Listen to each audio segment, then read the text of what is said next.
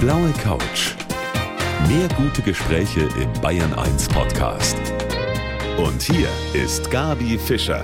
Schönen guten Abend und mein Gast heute ist eine Rosenheimerin, die im hohen Norden den Fernsehzuschauern vom NDR bekannt ist als Ernährungsdoc. Herzlich willkommen, Dr. Silja Schäfer. Vielen herzlichen Dank.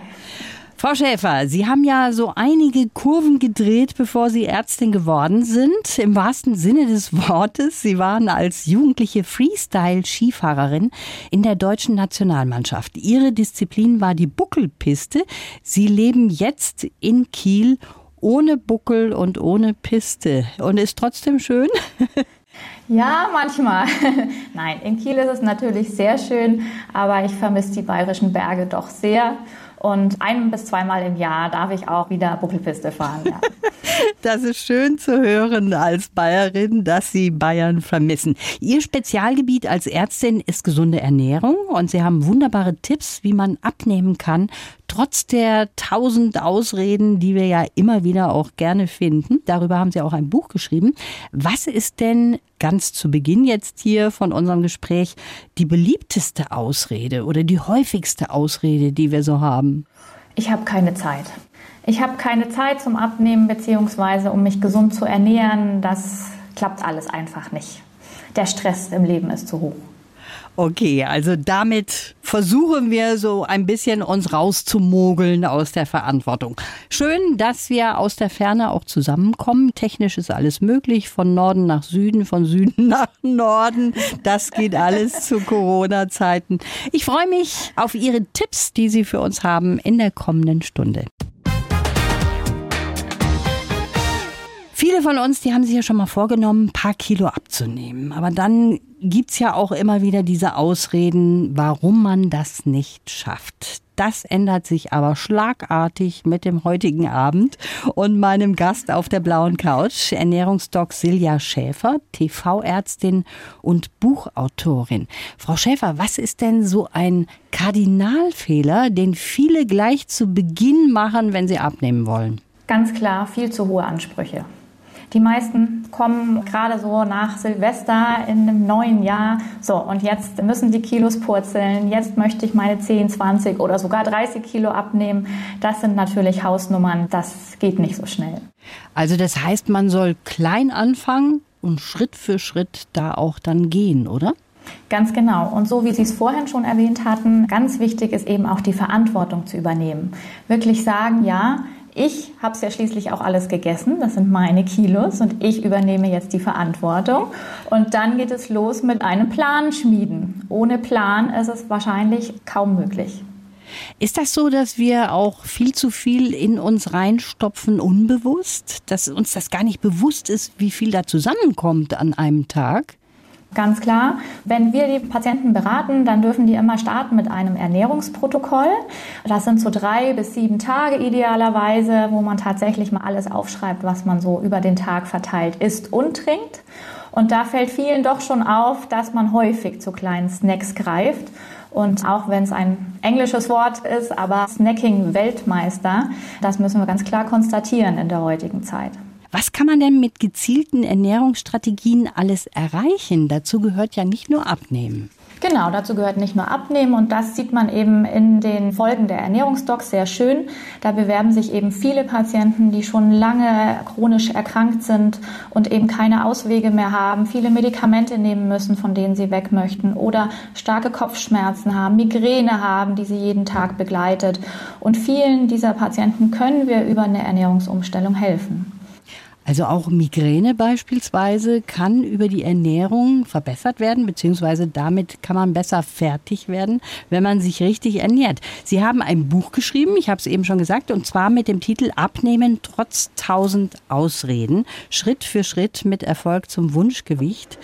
Da geben Sie Lesern 17 Tipps an die Hand und da gibt es auch eine Menge tolle Rezepte beispielsweise, aber picken wir uns mal so ein paar Tipps raus zum Beispiel ein Ernährungstagebuch führen. Das ist ja auch beigelegt in Ihrem Buch. Warum ist das wichtig, Frau Schäfer?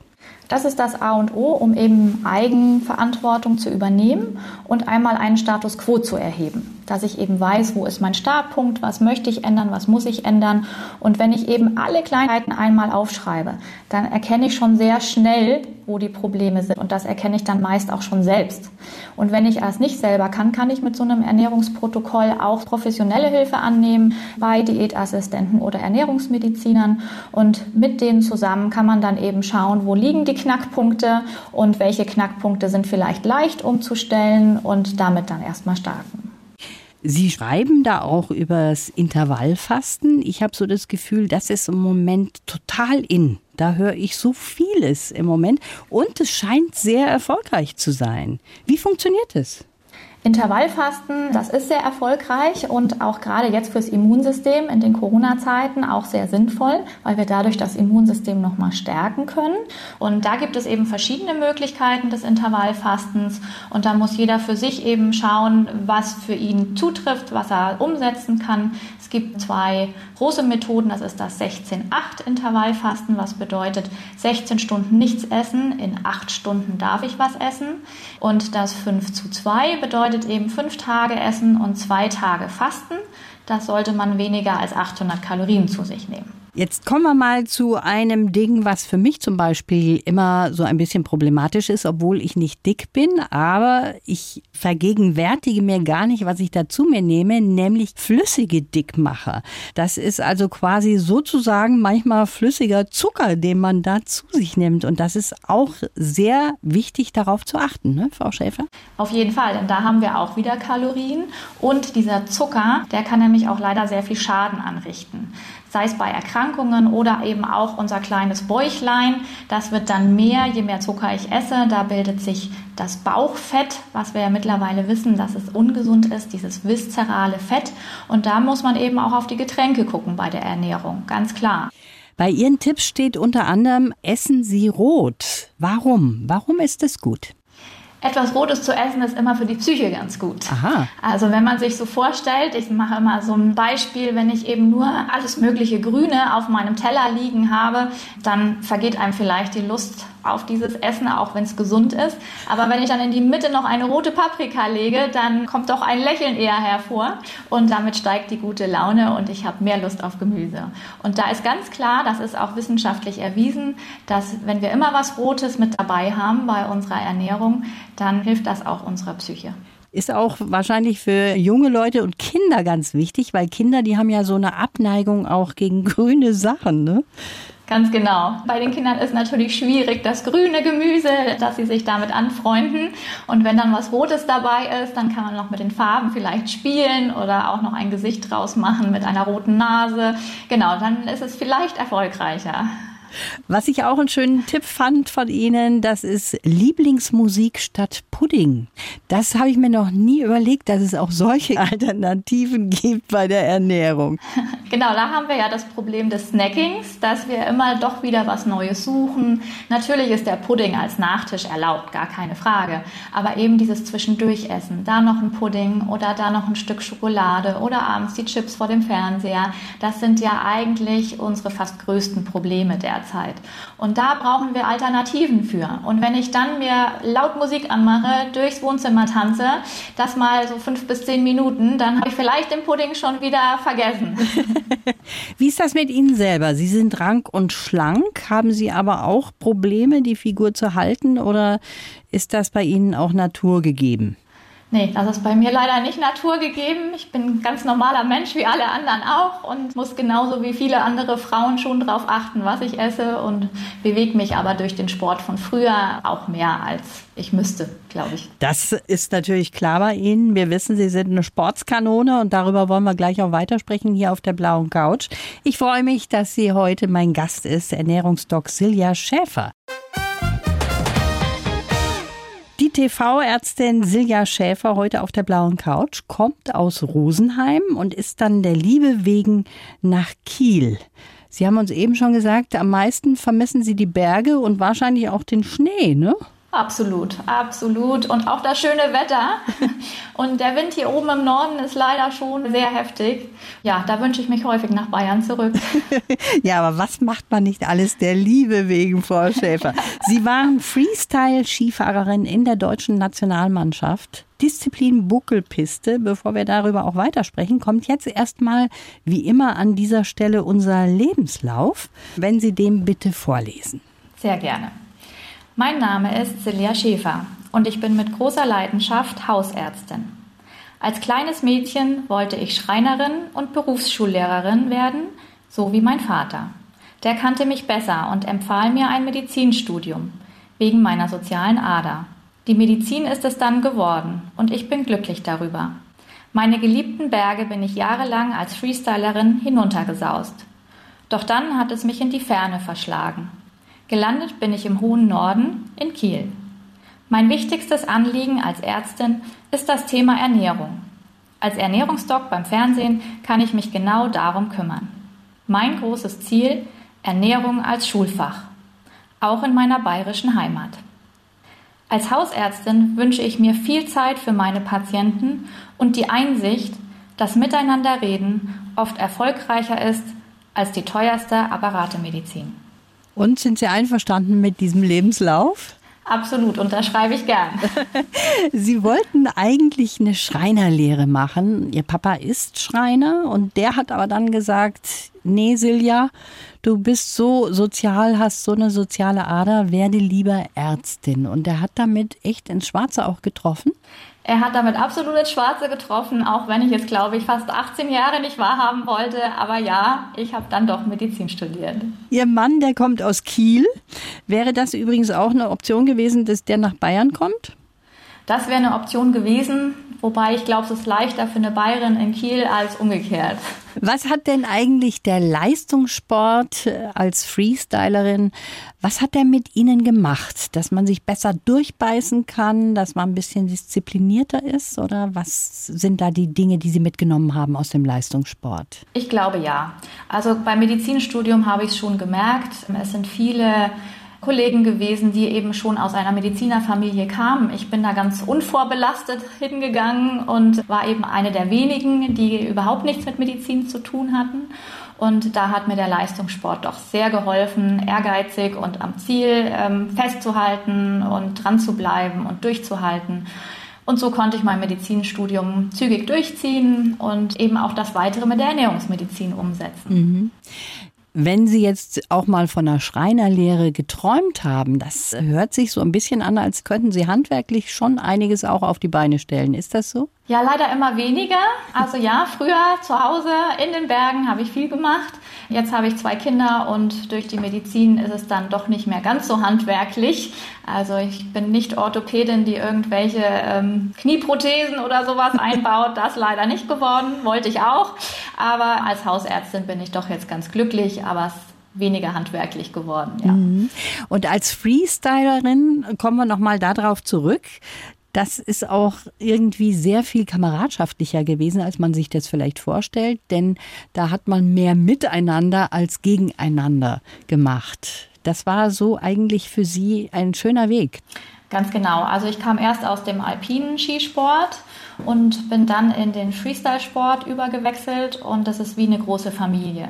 Dadurch, dass es eine kleine Randsportart ist, leider, aber da hält man dann doch eher zusammen, als dass hier Ellenbogenmentalität herrscht und man wollte eben zusammen Erfolge erzielen auf internationaler Bühne und ähm, deswegen war es sehr familiär und die Zeit habe ich sehr genossen. Ja.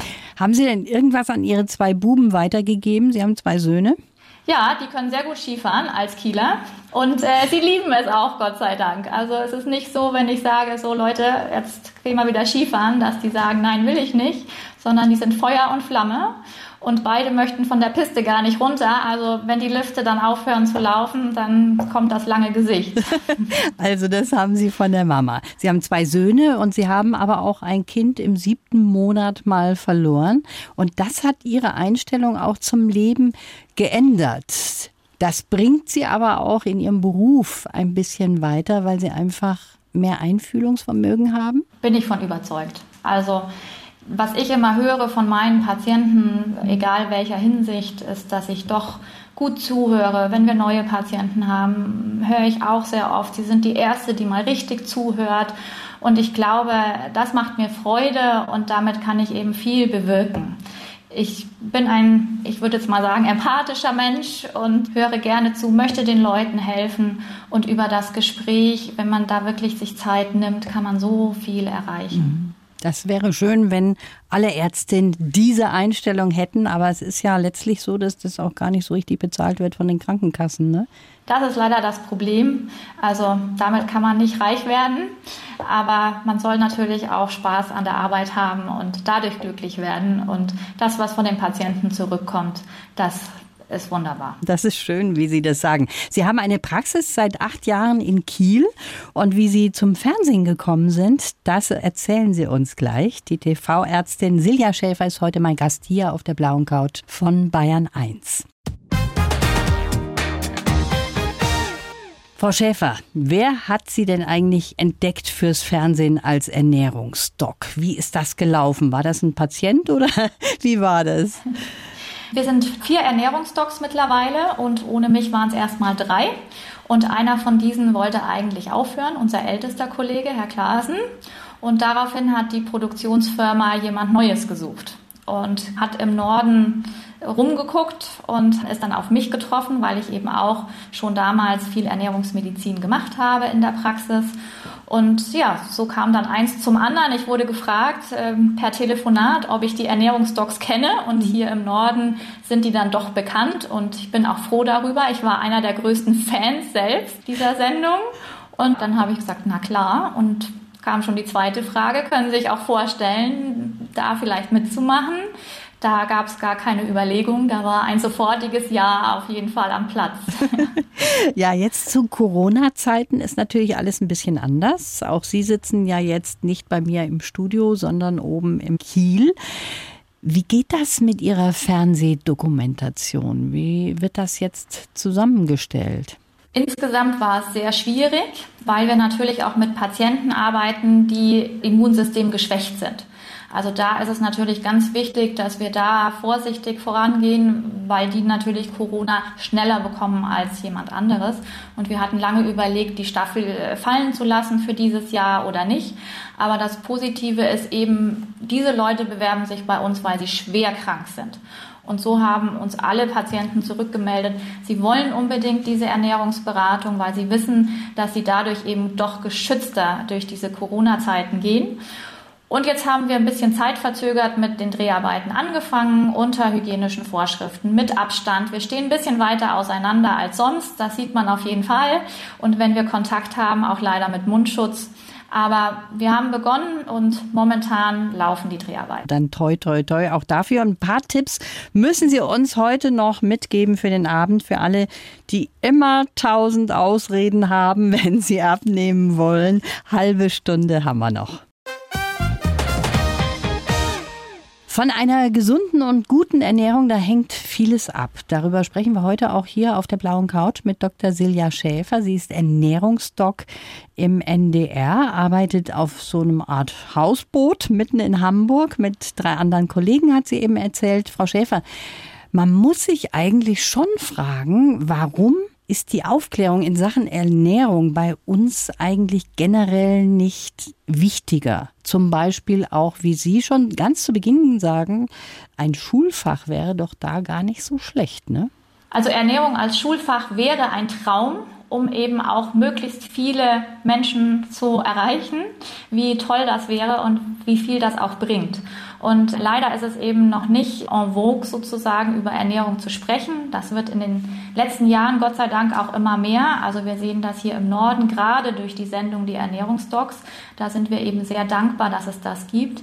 Aber auch sicherlich dadurch bedingt, dass wir als Mediziner in unserer medizinischen Ausbildung während des Studiums kaum über Ernährung sprechen. Und dementsprechend als Hausarzt, als, als Magen-Darm-Spezialist ähm, gebe ich dann auch wenig weiter an die Patienten. Und wenn da das Bewusstsein jetzt eben mehr in den Fokus rückt, dass ich mit Ernährung ganz viel machen kann, dann profitieren alle davon. Dann profitieren die Ärzte davon, dann profitieren die Patienten davon, da profitieren auch die Gesunden natürlich davon, gar nicht erst krank zu werden.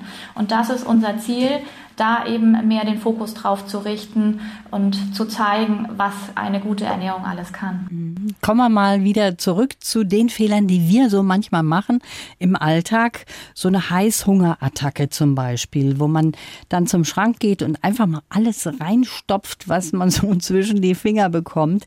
Wie kommt man da drüber, Frau Schäfer? Da ist einmal die Frage, wann kommen diese Heißhungerattacken und wie oft kommen diese Heißhungerattacken. Ist das wirklich nur ganz selten? Ist es stressbedingt? Und wenn ich sage eben, es ist stressbedingt, dann muss ich gucken, was macht mir denn den Stress, dass ich da jetzt so eine Heißhungerattacke bekomme? Und da ist es eben ganz wichtig, das bewusst zu machen, wann kriege ich diese Heißhungerattacken und dann eventuell darauf reagiere, indem ich mir vorher schon einen Notfallplan zurechtlege um eben dann auch gar nicht in diese Situation zu kommen. Also gerade Arbeitsstress, dass ich sage, was kann ich tun, um meinen Stress bei der Arbeit zu reduzieren, dann komme ich vielleicht nicht in diese Heißhungerattacken. Aber genauso gibt es die Heißhungerattacken, wenn ich nicht mich vollwertig ernähre. Also wenn ich nicht alle Geschmacksrichtungen abdecke, sondern die ganze Zeit nur was Salziges esse, dann kommt automatisch irgendwann äh, der Hunger nach süß und vielleicht auch das ein oder andere Mal der Heißhungerattacke nachgeben. Das ist schon erlaubt. Dürfen wir schon, eben, oder? Ja, würde ich sagen, ist erlaubt, aber eben nicht täglich mehrfach. Aber das finde ich ist auch sehr spannend, was Sie sagen, dass man jede Geschmacksrichtung auch befriedigen soll bei einer Mahlzeit, so dass man nicht nur salziges isst und dann eben wieder so einen Superhunger auf was Süßes hat. Ne? Also das heißt, man muss die Komponenten schon genau aufeinander abstimmen. Ganz genau. Und deswegen ist eben auch eine ausgewogene Mahlzeit ganz wichtig. Also, dass ich wirklich süß, salzig, sauer, bitter, dass ich alles in einer Mahlzeit zusammen habe und hinterher darf es dann gern der süße Nachtisch noch sein, dass wirklich alles dabei ist. Und dann kommt der Heißhunger auch nicht. Was ist denn für Sie so was, was Sie so richtig verführen kann? Sind Sie eine Schokoladenesserin, Pralinen, Eis oder gibt es irgendwas anderes, wo Sie sagen, boah, da kann ich nicht widerstehen? Ja, ich bin genauso der Schokoladentyp wie viele anderen leider auch. Und die Tüte Chips abends, ja, ist auch schwierig zu widerstehen. Ähm, ganz klar, ganz normal.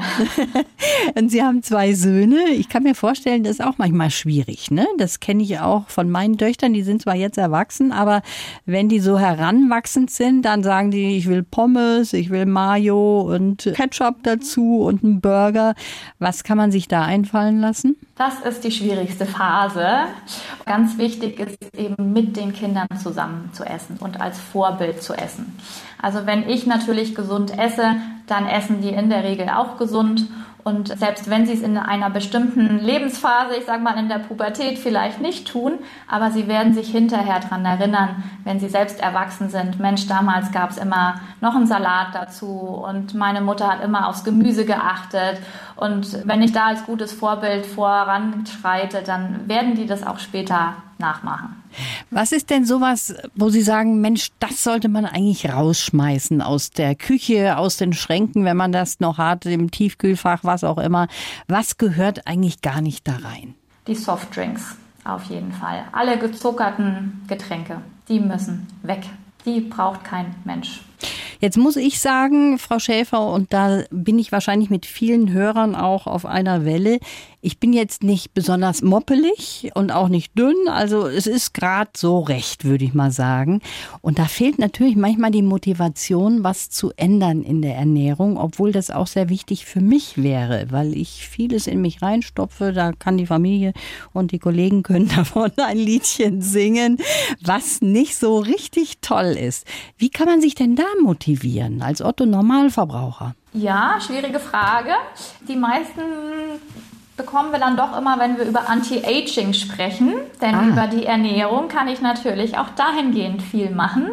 Und das sind dann kleine Umstellungen, die dann fürs Alter gut sind und die aber uns auch weniger schnell altern lassen und dem aktuellen Körper aber auch sehr gut tun. Das klingt gut, zum Beispiel. Jetzt sind wir aber beim Thema, Frau Schäfer. Genau, da kommt dann wieder das Fasten in den Fokus, das Intervallfasten, weil beim Intervallfasten durch diese Essenspausen ähm, kommen schon Reparaturvorgänge im Körper in Gange, die eben den alten Zellmüll sozusagen auch dann ähm, rausschleudern. Und was wir natürlich auch wissen, Frau Schäfer, dass Sport auch wichtig ist für unsere Gesundheit. Das können Sie ja nicht nur als Ärztin, sondern auch als ehemalige Freestyle-Skifahrerin unterschreiben. Und darauf möchte ich auch gleich nochmal zurückkommen, hier auf der blauen Couch von Bayern 1. Sie ist nicht nur Ernährungsdoc im Fernsehen, mein Gast heute, Dr. Silja Schäfer, sondern sie war auch eine sensationelle Freestyle-Skifahrerin in der deutschen Nationalmannschaft. Ihre Disziplin waren Buckelpisten. Frau Schäfer, da macht man ja so ganz spektakuläre Sachen. Sie waren ja auch einige Jahre Trainerin. Wie übt man das? Solche Sprünge zum Beispiel, die ich immer bewundere. Wie macht man das im Training? ohne sich da vielleicht gleich ganz schwer zu verletzen? Äh, ganz wichtig ist auf jeden Fall schon mal ein gutes Muskeltraining vorneweg sowohl was Ausdauerbereich angeht als auch das Krafttraining. Also ohne die richtige Muskulatur ist es schon mal schwierig. Und dann werden aber, gerade wenn Sie solche Sprünge ähm, anführen, die werden erstmal auf einer Wasserschanze ausprobiert. Also da hat man wirklich ein, äh, die Ski an, Skischuh an und dann geht es über eine Schanze in einen See und da werden die Sprünge sozusagen im Sommer schon ausprobiert und trainiert. In voller Montur macht man das. In voller Montur mit Skischuh und Ski und dann natürlich aber mit einer Schwimmweste, damit man nicht untergeht. Ganz genau, ist immer ein Heidenspaß und so wird das im Sommer trainiert und im Winter versucht man das dann im Schnee umzusetzen. Das ist ja total spannend. Wusste ich zum Beispiel nicht, aber ist natürlich dann auch von der Verletzungsgefahr während des Trainings wunderbar. Wahrscheinlich passiert da kaum was, ne? Ja, also zu meinen Zeiten gab es noch nicht die Überkopfsprünge mit Salto und so weiter. Da waren es nur Aufrechtsprünge, da war die Verletzungsgefahr gering. Aber mittlerweile natürlich durch die Überkopfsprünge wird es schon gefährlicher. Also wir haben ja schon gehört, dass Ihre Söhne auch so ein bisschen in die Richtung gehen. Auf jeden Fall haben die viel Spaß daran. Irgendwann müssen sie noch mal wahrscheinlich zurückziehen nach Bayern, damit die Berge und der Schnee ein bisschen näher kommen, oder? Auf jeden Fall, die hätten da, glaube ich, nichts dagegen. Und ähm, ja, müssen alle mitziehen dann. Was wir jetzt in diesem Gespräch nur so kurz angetippt haben, das ist Corona gewesen, weil Sie ja auch natürlich durch Ihre Dreharbeiten da betroffen sind, genauso wie wir jetzt bei diesem Gespräch, was wir nicht gemeinsam im Studio machen können. Wir atmen ja mittlerweile ein bisschen auf mit diesen ganzen Lockerungen. Sie sind Ärztin. Wie sehen Sie das? Ja, also wir sind hier im, im Norden sind wir natürlich bevorteilt. Wir haben natürlich nicht diese Infektionszahlen, die Sie unten im Süden haben. Dementsprechend ist es hier auch relativ locker. Aber wir wissen eben leider nicht, ähm, was das bedeutet, wenn man doch Corona hatte. Also leider ist es tatsächlich so, die Patienten, die wir hier hausärztlich auch betreut haben, und die meisten sind auch sehr gut durch die Erkrankung durchgekommen. Die meisten bekommen tatsächlich jetzt aber nach Wochen und zum Teil schon nach zwei Monaten starke Atemwegsprobleme. Und das kann ich zwar statistisch nicht belegen, aber unsere hausärztlichen Patienten, da sieht man doch, es wird Folgen haben und dementsprechend sind alle hygienischen Maßnahmen komplett richtig und ähm, unterstütze ich absolut, dass man da eben schnell eingreift, wenn irgendwo eine Infektion mhm. beginnt. Jetzt haben wir gerade aktuell den Fall vom Fleischkonzern Tönnies. Da hat man so das Gefühl, es muss sich vielleicht sogar in Zukunft grundlegend was ändern. Da sind wir auch wieder bei der Ernährung. Das ist Ihr Fachgebiet. So ein Riesenfleischhändler, ich glaube, das ist einer der größten Schlachthöfe auch auf der ganzen ja. Welt. Da muss man sich auch sagen, da muss eigentlich grundlegend was anders werden. Ne? Absolut. Also da muss man wirklich mal in die Konzerne und in die Firmen reinschauen. Wie sind da die Arbeitsbedingungen? Was wird da eigentlich gemacht? Das ist die ganzen Jahre sicherlich nicht genug beachtet worden. Für uns Ernährungsmediziner ist es jetzt natürlich toll, weil wir den Eindruck haben, in Corona-Zeiten kochen die Leute wieder mehr zu Hause. Wir sehen, dass unsere Wochenmärkte voll sind, dass da ordentlich eingekauft wird, viel Obst, viel Gemüse, was wir ja gerne sehen und propagieren. Und es ist doch weniger Fleischkonsum. Und durch solche natürlich äh, nicht schönen Vorgänge, die da gerade aktuell sind, wird sicherlich der Fleischkonsum bei dem einen oder anderen überdacht werden, was auch in unserem Sinne ist. Da sind wir dann auch wieder bei Anti-Aging und sicherlich sind wir Deutschen große Fleischesser, was gar nicht so sein müsste und eigentlich auch sogar gar nicht so sein sollte. Also wenn wir einmal die Woche oder alle zwei Wochen nur ein Stück Fleisch essen würden, würde das vollkommen ausreichen. Mhm. Und dann gerne artgerechte Tierhaltung. Da sehen wir auch immer, wenn wir Biofleisch essen oder Biofleisch nutzen, dann sind da viel mehr gute Sachen drin als im Vergleich zu so einer Stallhaltung. Das ist eigentlich ein gutes Abschlusswort. Das war es auch schon. Ich danke Ihnen für das Gespräch. Ich danke Ihnen auch für die vielen Tipps, die Sie uns gegeben haben. Wünsche Ihnen alles Gute und viele liebe Grüße in den Norden. Ganz liebe Grüße auch in den Süden. Tschüss. Blaue Couch. Der Bayern 1 Talk als Podcast. Natürlich auch im Radio. Montag bis Donnerstag ab 19 Uhr.